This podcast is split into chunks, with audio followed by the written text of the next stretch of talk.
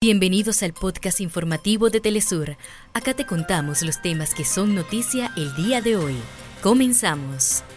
Fuerzas de ocupación realizan una masiva incursión en varios territorios palestinos en Cisjordania y detuvo a más de 50 palestinos en la mañana del viernes. Escala el conflicto en el mar meridional chino entre Beijing y Manila. Este viernes la Cancillería china exhortó a Filipinas a detener las incursiones en la zona en disputa.